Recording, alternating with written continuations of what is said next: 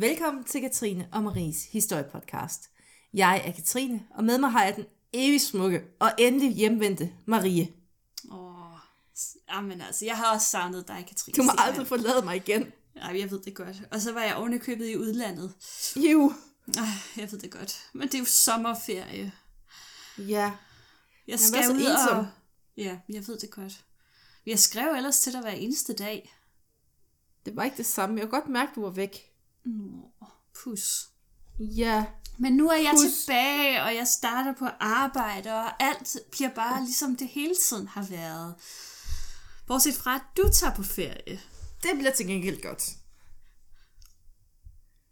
For mig. Åh, hvem der bare var dig. Ja, det, det hører jeg ofte. Hvad skal vi snakke om i dag? Um, I dag, der skal vi lave noget, der er sådan lidt anderledes, end hvad vi plejer.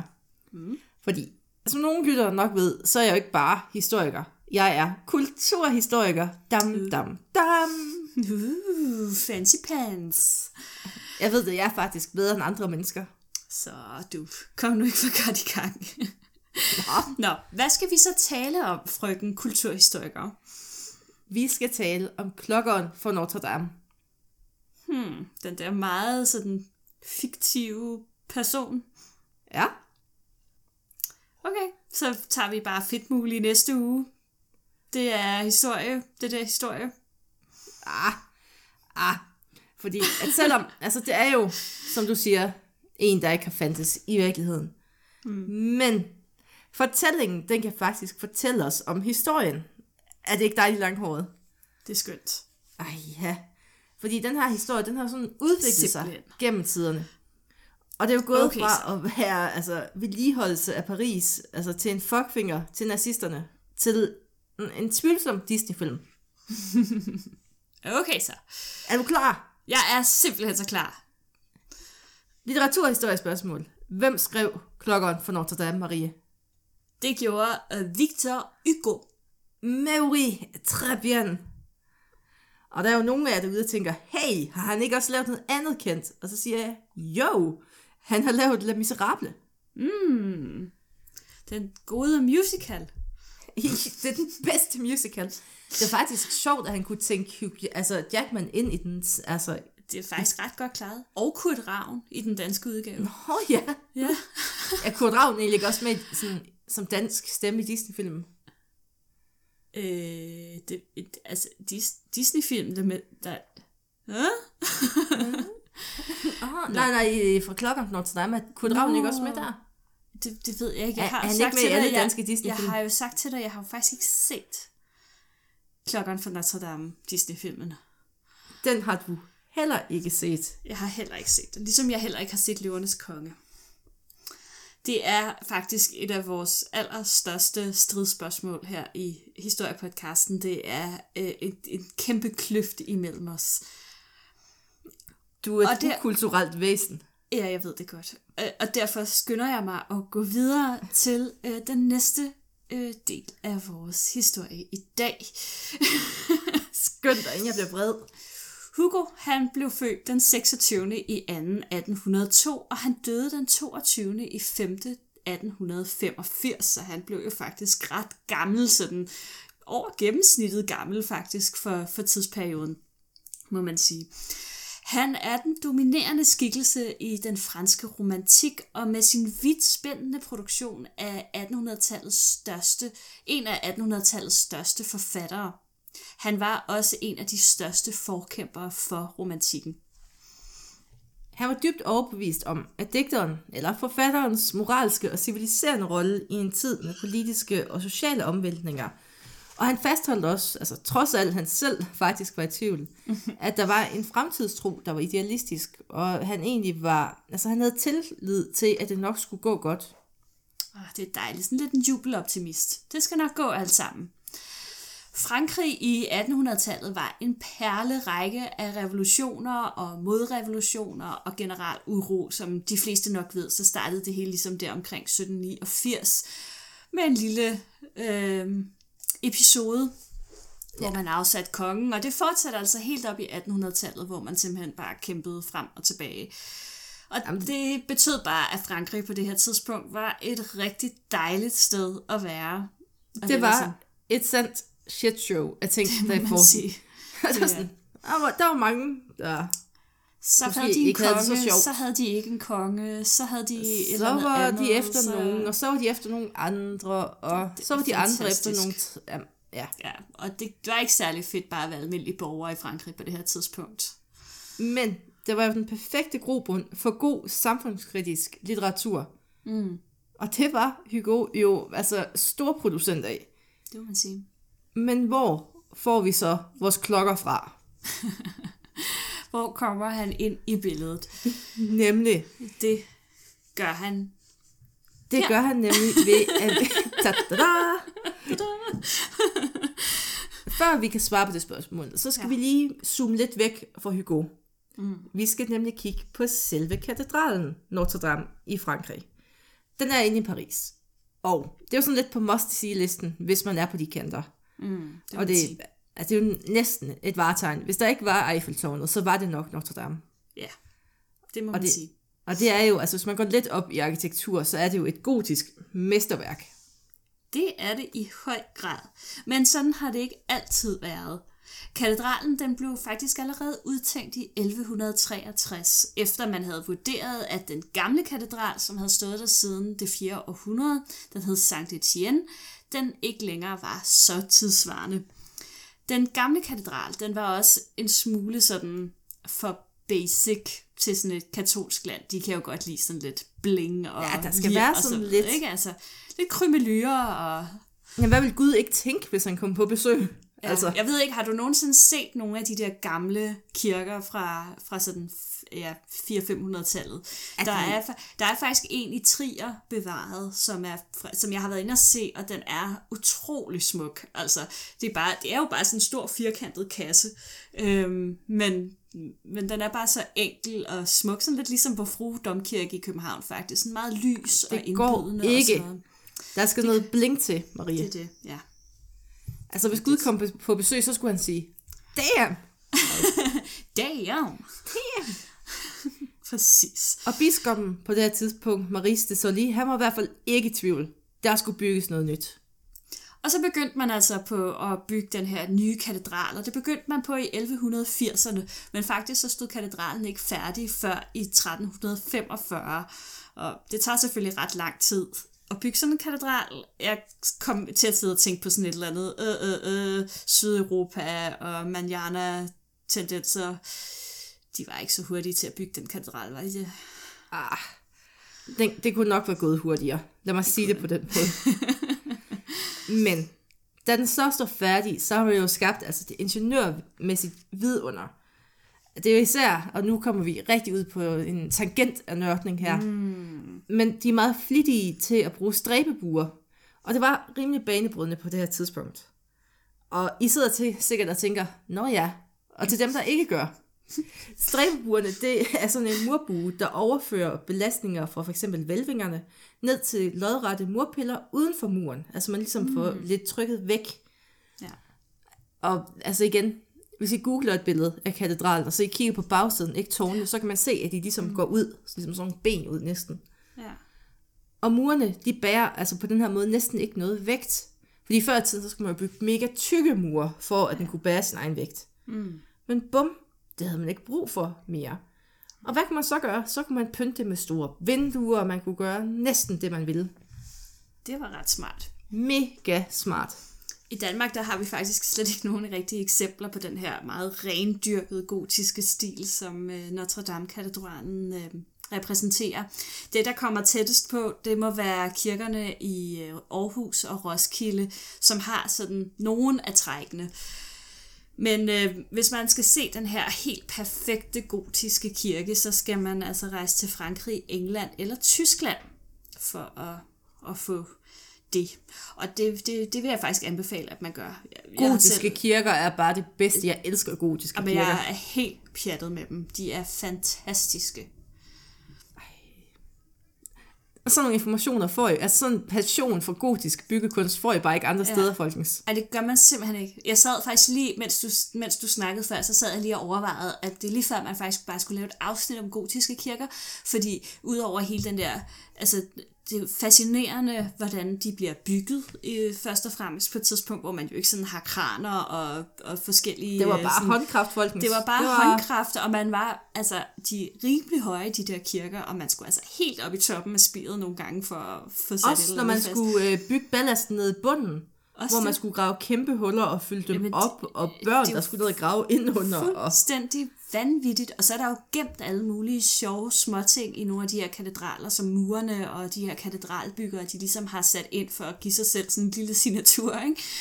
øhm, er- Og så er der jo nogle helt vilde ulykker også selvfølgelig, fordi at nogle gange så gik det jo galt, og de her buer, de kunne ikke rigtig holde alligevel, og så faldt det hele sammen, og så kunne man Det var jo sådan forfra. lidt try and fail nogle gange. Øh, ja. Øh, hvis jeg lige mistede opmærksomheden et kort øjeblik, så var det fordi, at, at der lige er en pige, der er gået forbi med en kæmpe stor og puslig penis uden for mit vindue. jeg ved ikke helt. Øhm, my lady.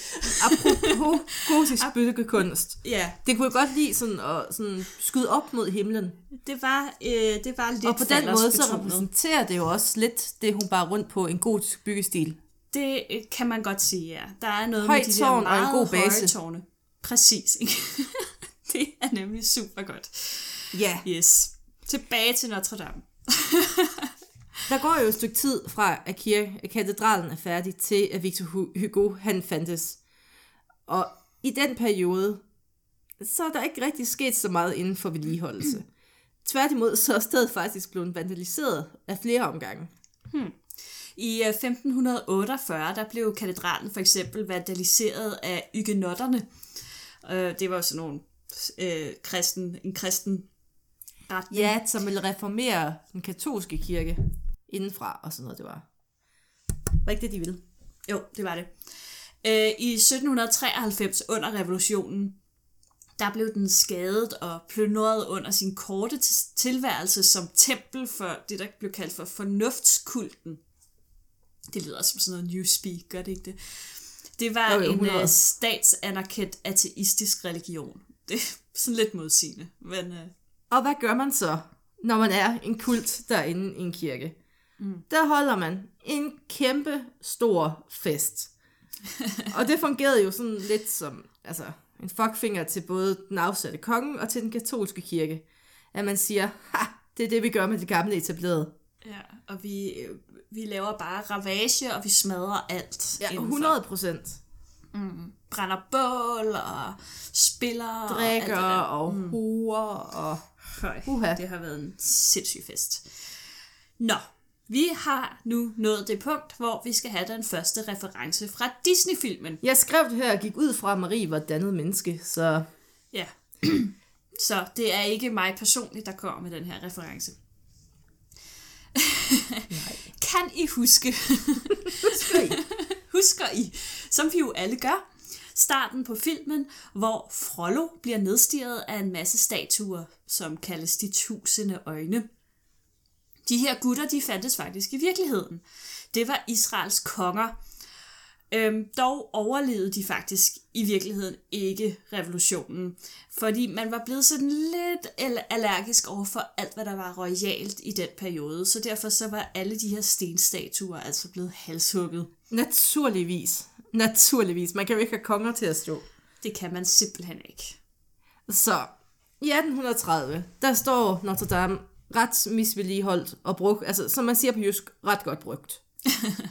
Der, men så kommer Victor Hugo på banen igen. Mm. Hans mission var at redde den her gamle, forfaldende katedral. Ja, og øh, Hugo han begynder at skrive om Notre Dame de Paris ud fra sin egen interesse. Han vil undersøge, om en bog den vil kunne få offentligheden til at interessere sig for bygningen. Man skal lige huske på, at han jo var den her, han var sådan romantisk opdragende anlagt. Og i i en tid før bevaring af historiske bygninger, så var den eneste mulighed for at redde sådan noget, det var jo altså øh, ja, befolkningens interesse, især dem med penge. Dem med scenerne. Ja, ja. Fordi sådan en bevaring af gamle bygninger, det var jo ikke rigtig sådan en koordineret statsting før og efter 2. verdenskrig.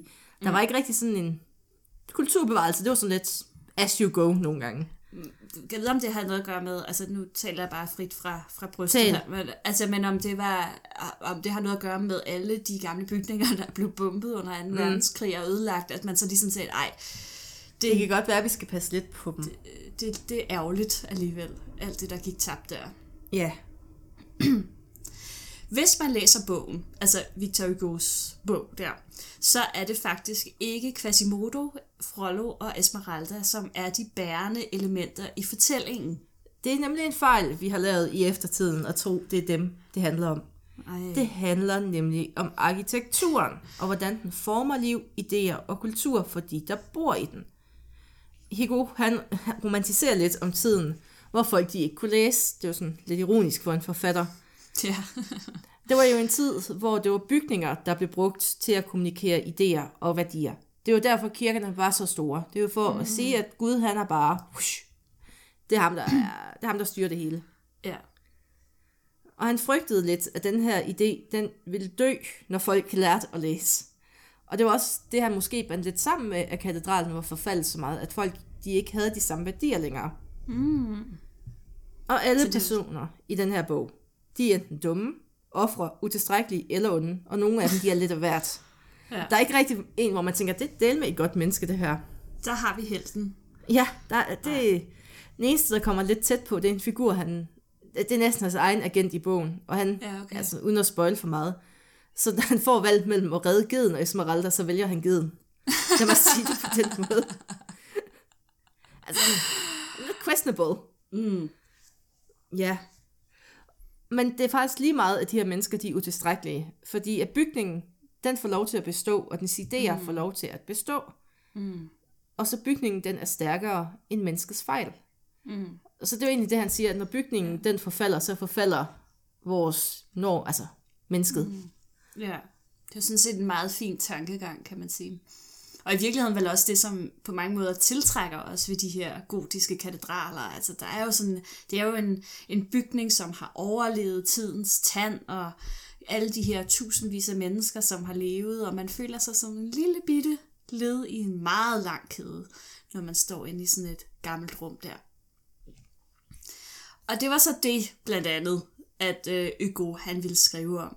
Han var allerede en succesfuld manuskriptforfatter faktisk på det her tidspunkt, så han havde slet ikke svært ved at finde et forlag, der skulle udgive hans roman. Han tog i øh, 1800, ja. 1828. jeg skulle lige være sikker, der står faktisk 1928, men jeg tænkte, ej, der er ikke noget galt her. Det er fordi, at, altså, jeg tænkte jo Jeg lidt er så på, skarp. jeg tænkte på mellemkrigstiden igen. Ja, men det gør du jo altid. Når min, tank, når min hjerne den flyver, så tænker den på krig. Det gør den nemlig.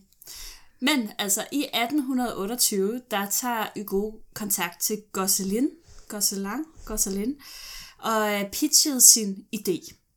Han fik 4.000 frank på forhånd, hvilket var en meget voldsom sum øh, på det her tidspunkt. Så og aftalen var, at øh, bogen den skulle være færdig i april 1829. Han har haft store forventninger, den her forlagsredaktør, må man sige. Han har bare til. tænkt, det her det bliver et hit. Mm. Men Hugo, han bliver bare ved med at udsætte igen og igen, imens han bruger sit forskud. Egentlig så går det op for ham i den her proces, at han egentlig allerhelst bare vil skrive det, han kendte, skuespil. Mm. Ja, på det her tidspunkt forsøger han så at sælge rettighederne til skuespillet, baseret på den, på den ufærdige bog, til et andet forlag. Det er sådan meget sympatisk. Ja. Og øhm, sjovt nok, så var det første forlag heller ikke sådan helt nede med den her idé, da de først fandt ud af det. Det var de mildest talt ikke. Så der er noget forhandling frem og tilbage. Og kompromiset bliver, at mellem Hugo og Gosselin, at altså, han var stadig deres forfatter. Men altså, den her bog, den skal altså være færdig den 30. december i 1830. Bum. Men fordi det er Frankrig, og fordi at de på det her tidspunkt cir- cirka har en revolution hver måned, så bliver det forsinket på grund af julirevolutionen. Ej, hvor er det ærgerligt. Fordi Frankrig. Fordi Frankrig. Ja, De elsker revolutioner dernede. på det her tidspunkt i hvert fald. Og øh, på grund af de her forsinkelser, så er bogen faktisk først færdig i januar 1831. Bogen den blev et kæmpe hit, og den reddede katedralen. I, det var perfekt. I 1845, der i gang satte man en omfattende renovering af Violet Le Duc, beklager mit Mais oui. franske, øh, hvor man blandt andet fik sat et spir på kirken. Og det er så faktisk det spir, som Quasimodo han øh, kravler rundt på i filmen. Jeg ved ikke helt præcis. Og det øh, passer så igen i tidslinjen, for det fandt det gør det så. Det fandtes ikke dengang. Men Violet Le Duc, er det en del af kirken, går jeg så ud fra? Spørger Nej, øh, det er ham, der sidder og sørger for, altså, at der bliver renoveret. Nå, det er, det er et mands navn simpelthen. Ja. Super. Så Vidste er du ikke, at Violet, det var et mandenavn? Nej, det vidste jeg ikke. Det havde jeg ikke lige. Men det, den bliver simpelthen sat i gang, så okay, nu er jeg med. Så det er faktisk den Notre Dame, vi ser i dag. Ja, Det er den, der bliver bygget her i 1845, eller bliver færdiggjort i 1845. okay. Så det er derfor, vi har den fine, fine turistattraktion i dag. Øh. Tak, Victor Hugo. Merci. Merci. Ej, og nu kommer vi så til det kulturhistoriske. Og nu har jeg jo allerede spoilet lidt. Men hvis I sidder derude og tænker, jeg vil læse bogen, så kommer der spoilere nu. Og der kommer også nogen til Disney-filmen. Hvis der er nogen, oh. altså psykopater som Marie, der ikke har set den. Jeg ved ikke helt om det, altså kan man godt, altså det er vel okay at spoile en bog, der blev udgivet i 1831. Altså man har ligesom haft tid til at læse den, har man ikke det? Marie, jeg engang blev påtalt på universitetet af en, der var syv år, jeg spoilede Odysseen. Okay, Så godt så. ja, jeg har lært, at man simpelthen lige skal råbe spoiler alert. Godt. Vi råber spoiler alert, og folk de holder sig for ørerne, hvis øh, de har tænkt sig at læse øh, Klokkeren for Notre Dame bogen. En god, opmuntrende bog. Det er det. Og nu vil jeg allerede sådan sige, at bogen og Disney-filmen, det er to meget, meget forskellige ting. I bogen, der er reglen sådan set, at alle med et navn, de dør på et tidspunkt. det er sådan virkelig Game of Thrones-agtigt. Fedt. Cigøjner, de, altså, det er selvfølgelig et symbol på tiden, men altså, Ja. de bliver behandlet mindre stilfuldt, kan man sige. Og Og ikke fordi de Frollo, bliver han er så godt i filmen, gør de det? Nej, det er bedre end i bogen, og det siger alligevel Okay. ikke så lidt. Nej. Og Frollo, han er ikke bare skummel, han er også sådan, altså borderline voldtægtsforbryder. Så det er sådan lidt, lidt barskere udgave, vil jeg sige. Det var, øh, det var endda sådan ret skummelt. Ja, og s- nu kan vi lige så godt bare tage fat i den, det med, med romerne eller cigøjnerne. Ja, for os. I bogen, der er det ikke bare sådan et lidt eksotisk indslag, der kommer. Altså mm. i bogen, der øh, spoiler de jo så midt i det hele, at Esmeralda, hun var jo slet ikke cigøjner. Mm. Hun var en lille hvid baby, som var blevet stjålet af cigøjnerne. Fordi cigøjner stjæler jo babyer. Sådan er de jo. Ja, så moren hun var blevet sindssyg, og de bliver så heldigvis genforenet, inden de dør. Lige før de dør. Me- meget opmuntrende. Og det er faktisk kun en person, der hedder Phoebus, eller... Det er, mester, Phoebus. det er ham, de, i Disney-film, der bliver kaldt ind, efter han har været med til at begå folkemord, for at begå folkemord inde i byen også. Sådan der. Og han er faktisk den eneste, som ikke dør i bogen. Men han er altså også lidt af en douchebag, og ikke sådan særlig Disney-helteagtig. Og, og den der ged, der er med i Disney-filmen, det er så i øvrigt, den går ud fra, du, du snakker om. Øh, den er jo faktisk opfundet af, af Hugo, og, og ikke af Disney. Man kunne godt forestille dyr. sig, ikke man kunne, ja, Disney. man kunne godt have forestillet sig, at der var sådan, det var sådan lidt et comic relief, der var sat ind i, i af Disney. Nej. Men Altså, det Disney, er de er jo faktisk så de der Hugo, der tænkt. Ja. Ja. Og bogen, den går, altså, ikke overraskende nok, ikke særlig meget op i de her marginalis, altså de her grupper, der står uden for samfundet, eller folk, der mm. lider. Mm. Det, det er den sådan lidt ligeglad med. ja. Så hvorfor er det i dag, at vi forbinder den med, at det er det, den handler om? Og det er jo netop de fortolkninger, der afspejler den senere tid. ja. Ja. Øhm, og det begyndte sådan set allerede et par år efter den franske udgivelse, altså øh, i 1830'erne. Bogen den skulle nemlig oversættes til engelsk, men oversætteren synes ikke, at der ligesom var svung nok i titlen. Derfor blev den lavet om fra Notre Dame de Paris til The Hunchback of Notre Dame. eller The Hunchback of Notre Dame. Hugo han var i øvrigt rasende over det her. Ja, for nu har de jo flyttet fokus. Ja, Men det her, det var jo bare den første ændring af mange. Der har jo været skuespil, musical, opera, film og tegneserier. Mm. Og de har alle sammen haft en fortolkning ud fra det her originale værk. Mm. Og alle de har sådan reflekteret den tid, de er blevet lavet i. Jeg kan ikke ja. gentage det nok. det er det. I den første fortolkning, der blev lavet som, altså på scenen som skuespil, det foregik i 1836, der krævede kirken, at Frollo han slet ikke skulle være præst. Så det blev så slettet. Øh, Quasimodo han havde sådan en lille birolle, og Esmeralda hun overlever, og Phoebus han dør en nobel død for at redde hende. Og hvem skrev så det her stykke?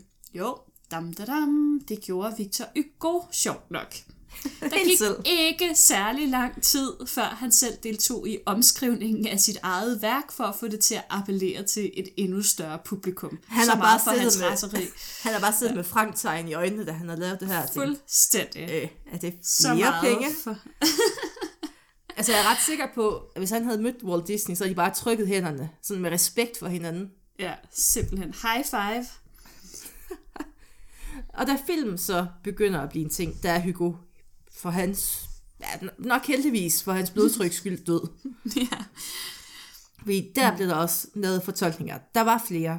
Men den første store, det er fra 1923 med Lon Chaney. Og her bliver, altså Quasimodo, han blev jo gjort til et Hollywood-monster. Sådan. Nemlig, men det var jo en kæmpe succes, der tjente over 3 millioner dollars. Og det var jo mange penge dengang. Det må man sige. Og den bliver faktisk solgt som en romantisk film. Meget langt væk fra altså, sådan, kildemateriale, kan man sige. Det var ikke helt det, der var pointen i den oprindelige udgave i hvert fald. Men heldigvis holdt man stadig fast i det lidt problematisk forhold til romager. Ja, Det- det var det- altid noget. Det kan vi ikke slippe. Nej. Det var en anden I, tid. 19... I 1939, der forlangte produceren øh, Pandro S. Berman et øh, remake af Lon Chaney-filmen. Han var, hvad hedder det, instruktøren William Dieterle. Dieterle. Han var øh, flygtet fra Nazi-Tyskland, og det var ham, som fik opgaven af at lave den her film. I den her udgave, der var Esmeralda ikke en hvid baby stjålet af romager, men en ægte roma. Woohoo! Yeah. Hun var godt nok spillet af en hvid skuespillerinde. Detalje. Man kan ikke få det hele på én gang. Havde de malet hende brun i hovedet? Nej, det var ikke sådan noget. Det var bare sådan hvid. Det var O'Hara, okay. der spillede hende. Nej, fedt. Hende der fra Borte med Blæsten, eller? Ja, Sådan. sådan. Sådan en anden form for whitewashing. Nå, ja. Ja. altså, jeg ved heller ikke, hvor mange skuespillere romaer man kunne finde på det her tidspunkt. Ej, det kan så være. Fordi at, øh, det var et tidspunkt i Europa, hvor romaer øh, heller ikke havde det så godt. Nej. Den blev nemlig lavet i 39, og De har jo hvem var begyndt på holocaust på det her tidspunkt? Ja. Da, da, da. Ja, Nogen nede i Tyskland. men det var faktisk den her filmudgave, som man Disney senere låner mest fra. Fordi at den er nogenlunde smagfuld omkring romerne, og de bliver i hvert fald ikke fremstillet som folk, der stjæler babyer. Mm. Det er en start. Det må Det, er egentlig bare folk, der gerne vil leve og ha- sådan have det rart. De vil bare gerne ind i byen, så de ikke ja. bliver slået ihjel uden for byen. Præcis. Og de Der bliver slet gerne- ikke stjålet eller voldtaget eller stjålet babyer. Nej, overhovedet og de vil den bare udgave. gerne danse og spille på tamburin. De gør faktisk ikke noget. Filmen, det var den eneste film, der blev vist i Cannes det år, faktisk. Øh, Cannes Filmfestival, den var forresten lavet som et modsvar til den fascistiske filmfestival, som foregik i Wien. Så her har vi en film, der viser romaer som mennesker i en tid, hvor nazisterne de gjorde rigtig meget for at vise dem som altså, tæt på dyr. Ja. Så det er jo bare, altså, her har man jo taget historien, og så har man drejet den til altså, de marginaliserede grupper i samfundet, der skal beskyttes. Mm. Ja. Bare, igen, altså, det er jo bare en kæmpe altså, fuckfinger til nazisterne. Simpelthen. Tada! Ja, og selvom det sådan set er en smuk tanke, så har det bare intet at gøre med det originale værk. I stedet så har fortolkningen altså tilpasset sig den samtid, den bliver lavet i. Og som sagt, så er det her, Disney får deres idéer til klokkeren for Notre Dame. Det er jo social retfærdighed og magt mm. til de marginaliserede grupper i samfundet. Præcis. Wow. Så øh, kom vi vidt omkring igen. Det gjorde vi i hvert fald. Der er ikke sådan en længere diskussion af Disney-filmen, fordi et, er måske ikke så god. Lidt, lidt toneblind, hvis man skal sige det på den måde. Det, vi, kan altid, vi kan altid vente til sådan et ekstra super-duper afsnit, hvis det er, I bare drømmer om at høre Ja. os snakke om klokkeren for Notre Dame. Det Disney-filmen. kræver jo, at jeg har set den. Åh oh, ja, jeg tænker bare, at vi skal se den live, og så kan du sidde og Nå, reagere så på kan den. vi sidde og øh, kommentere undervejs. Nej, nej, nej, hvad er det for noget? Sådan nogle sko havde de jo ikke i 1200-tallet. Geden har en ørering, hvad det er det? Simpelthen. Yes. Så øh, jeg tænker, at, øh, at øh, du har skrevet, du har skrevet øh, reklame ind i manus. Jamen, skal du Ja, ikke altid reklamere for vores hjemmeside Jo, eller sociale vi- medier? Eller? Jo, I, I ved alle sammen godt, I kan finde os på Twitter, I kan finde os på Facebook. Øhm, vi er nok lidt mere aktive over på, øh, på Twitter, end vi er på Facebook, det beklager jeg. Men øh, I kan også følge os begge steder. Og øh, så har vi jo den her fantastiske hjemmeside, historiepodcast.dk, som I også rigtig gerne må gå ind og kigge på. Der har vi jo blandt andet som noget helt nyt fået en lille boghandel, øh, hvor at øh, vi sådan forsøger undervejs, når vi ligesom laver vores research, så en gang imellem, så er der en bog, som vi tænker egner os rigtig godt til, egner sig rigtig godt til at måske øh, anbefale videre til øh, vores kære lyttere. Det er jo ikke altid, at øh, vi, vi lige har en, en bog øh, i hånden, når vi finder de her emner. I det her tilfælde har det jo været en film. Yes. Øhm, og med de ja. ord, Marie. Nej, nej, nej, jeg er ikke Har, har færdig. flere ord? Jeg har mange flere ord, fordi at det vil bare være rigtig fint. Så I kan gå ind i den her øh, boghandel og, øh, og kigge på de bøger, Hvis I vi vil læse liggende der. Hvis I vil læse mere. Hvis I af en eller anden underlig grund synes, det vi sagde ikke var nok. Eller I gerne vil vide mere om emnet. Præcis. For det er jo ikke alt, vi kan masse ind i en halv times podcast. vi har ligesom forsøgt at, øh, at, at, at, at vælge nogle bøger, som måske sådan uddyber emnet lidt mere. I får en snas her, I kan læse mere der. Præcis. Og nu må jeg ikke sige mere for Katrine. Nej. Så cutter hun mig bare ud. Det gør jeg ofte, Marie. Ja, Der, jeg ved det hvis godt. du hører afsnit igennem, vil du opdage, at du faktisk bare siger et par ord engang, men får det ikke op til mig. you